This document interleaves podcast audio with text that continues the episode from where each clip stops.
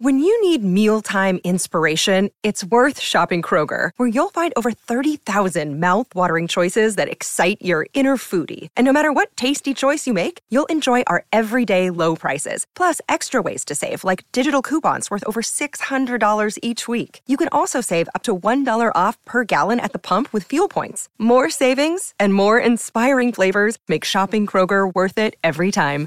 Kroger, fresh for everyone. Fuel restrictions apply.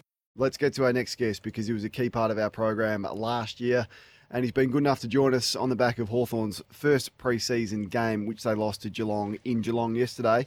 Uh, Sam Mitchell's his name. Mitch, thanks for joining us again. Yes, thanks for having me on again, boys.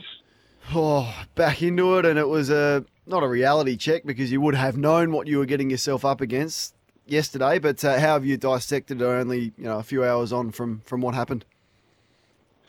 Yeah, it was uh, reasonably difficult one to watch. Kane, was, uh, you know, they're a good side, and you know, I was just so hoping that they would be. This would be the year that they'd finally fall off the cliff, but I don't think there's any risk of that, unfortunately. We have to put up with Geelong up the top again, but um, no, they look they look strong, and we uh, we couldn't handle some of the things that they did as well as I would have liked, and um, you know, we win or we learn, and a fair bit of learning out of out of last night's performance.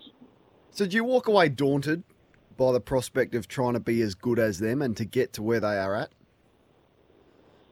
No, I'm not daunted. I think I looked at you, know, you look at the centre square at different different instances, and what what I try to do is think, okay, if we pause them where they are now and we add two or three seasons into all of our players, and then we compete against them, uh, it gives you a bit of a bit of faith that yeah, you know, you look at Newcombe lines up on Guthrie, and you think, okay, if we just pause Guthrie where he is and we add another three years and 60 mm. games into Newcombe, I think they're reasonably comparable, and you feel a bit more positive about it. Whereas right now, obviously, someone like Cam Guthrie is, uh, you know, got a few more strings to his bow and can get away with a few more things than our than our young fellas. But I think they're a, they're a very good side. Been playing together for a long time, and and they're going to continue to be strong.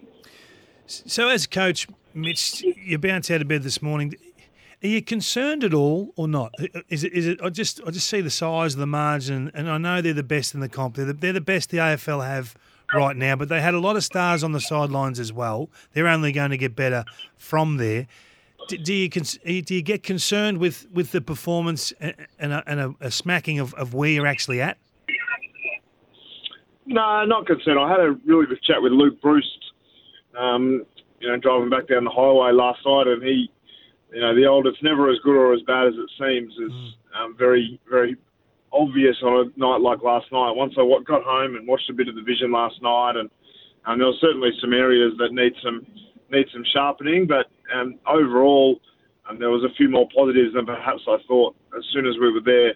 Um, but there, I mean, their consistency of the way that they play uh, was was much better than what we had, and I think um, you know, we this time last year we got absolutely blown away by Collingwood in the first practice game, and um, it was a it was a bit of a more of a reality check. Whereas I think this time around, playing on their home deck that they train at every day, um, different dimension ground that we haven't played at before. Um, we tried a few different things in our in our mix. We certainly wanted to explore some options with our game style, um, which we did, um, and then we'll see we'll see which ones of those hold up and which ones we need to shelve. So, in, in terms of the system and, and how you want to play, were, were you happy with what you saw? I know some things broke down, and, and that's going to happen with young young teams. But through the preseason, you've been drilling a, a system, a style of play into this group. Did you did you get what you want out of that last night?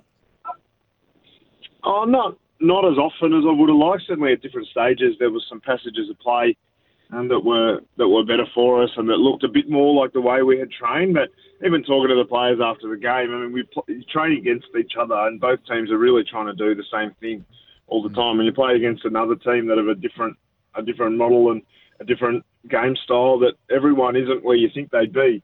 Um, so our players need to get used to playing against real opposition, and, and that was the first time we've done it for you know since August of last year. So you know we weren't we weren't all that surprised um, at the at the level that they were at. But what we perhaps were a bit disappointed with was how consistent we were with doing the things that we've shown that we have been able to do across the preseason. So what happens now? Like, how do you give us an insight into how you digest the review, uh, your messages to the players, and how you balance it between your, your, obvious disappointment because we can hear that in your voice versus um, walking away, giving them some of the positive that you saw. Yeah, I got. Um, that's probably. I don't know if any of the players would be listening to you. They're probably still trying to get out of bed after the late night. But um, the the thing that I that I found really obvious is you saw the same player do something that's so unlike them. But then, you know, five minutes later, they do the thing that you would expect. And so the mm. level of consistency that we saw, and, um, you know, I, I, there was an example that I can think of off the top of my head was, you know, Will Day's in a really good position on the ground and he runs himself out of position um, by trying too hard, basically. But then five minutes later, he's in nearly identical position and the ball ends up falling to him and he's he is able to get involved in the play. And you look at the, the difference between those two bits of play, and if you if you put those all together, they add up. Um, some of our our forwards are pointing to one direction, and our you know midfielders or defenders are kicking it to them in a different. And just so we're just not all on the same page often enough. And I think that's when you play a team like Geelong that have played you know, a very similar brand for a long period of time. That that connection that they have on the field was, was something that we've got to work towards how young is too young is going to be the, the talking point all year with, with the Hawks. Have you got enough senior core players in there to steer the ship? And in, in terms of looking for round one, we're not worried about the preseason competition. As you said, it can throw up uh, numbers that you're not used to, and and can be quite. Um, it can skew the facts. Put it that way. Have you got enough senior core bodies in there to, to show the way round one and beyond? Well, time will tell, Kingy. I think I'm really confident in the in the group that we've put together. I think James Sicily has grown enormously, and um, I think he's going to do a really good job as a captain of a footy club. He hasn't done that before, and our our group of leaders around him haven't been in that position before, so they're going to take some some time to do some learning. But I think you know, you add Luke Breust sat sat with us in the coaches box along with Mitch Lewis um, and Changkuoth Jiath yesterday, and I think when I look at those three players, all quite important, quite loud really good game understanding. That's three players that you add in. I think we do have a bit stronger leadership than we showed yesterday. Uh, I was, to be honest, a bit disappointed with the, the spirit in the group for a, at a couple of stages. We did manage to get it back, but um, I think the, the the Geelong juggernaut got on top of us for probably a five minute patch in the second quarter, which was disappointing, but it's a good thing to review, and I'm glad it happened in the preseason rather than in the main season. Now, I know you're trying to fast track this rebuild and, and, and, there's no timeline necessarily set on it, but we watched the show last night, Show Me the Money 2, and there are a lot of deals spoken about behind the scenes, and Hawthorn was mentioned in most of them. Clearly, you'd be disappointed to not have attained some of that talent. How many deals would have fallen by the wayside, uh, both in and out of Hawthorn, to attracting players and, and getting deals done and trades done to, to shift players – for better picks. How many deals would you have been involved with, a ballpark figure that didn't realise themselves? it's a great question. A lot would be the answer. I don't. I mean, Mark McKenzie and his recruiting and list management team really deal with the vast majority of that. Uh, some of it, when it gets closer to the pointy end, um, I'll get involved in. But uh, really, let the bakers bake, and those guys do an enormous amount of work. I mean, they're right now. He sent me a text late last night saying, "I oh, just keep this in mind for next week. We might be having a chat with this player, you know, etc., etc.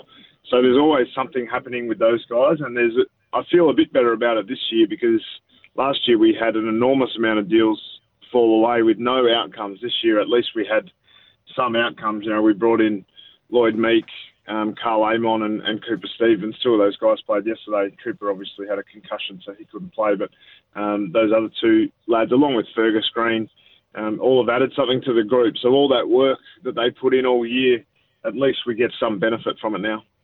And that was a, a follow up I had to that because there's a scene where D'Orazio tells McKenzie that Bowes has chosen Geelong, and he's like, "You guys couldn't have done anything more. You, the, the money was good. The pitch, I think you took him out for lunch. The pitch couldn't have been any better. Lunch, um, where'd you go? But but the thing that you couldn't change was where you're at Mitch, and and that's that's difficult to attract players. Um, and no doubt you would have factored that in. But is that frustrating for you?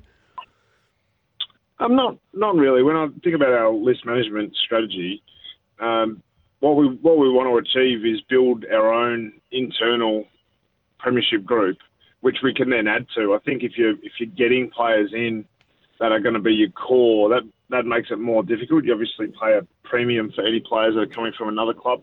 So what I'm really proud of, as far as our group of formal leaders for this year, most of them are homegrown. So so so Sam Frost and Jarman Impey have both come from other clubs, but um, Breust and Sicily and Moore and Mitchell Lewis, they're all Hawthorn drafted, Hawthorn developed, Hawthorn recruited. So that gives me faith that our, our models around how we're developing our players and our leadership is is improving. And I think that what we need to be able to achieve is we need to get to a position where we've made a premiership core group, and then players will start thinking, okay, I want a part of this, and then they can come and, and fill the gaps that we have, which we've seen a couple of times, but really in two in another two years' time is when the free agency market would be much more a priority rather than the draft.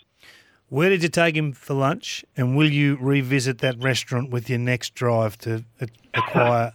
I actually, I actually didn't take him out for lunch, so I think um, there might be a bit of sugar on that story. I did ah. catch up with him, um, but I didn't, I didn't take him out for lunch, so I won't Have give you too much. I haven't seen Have the show. Watched...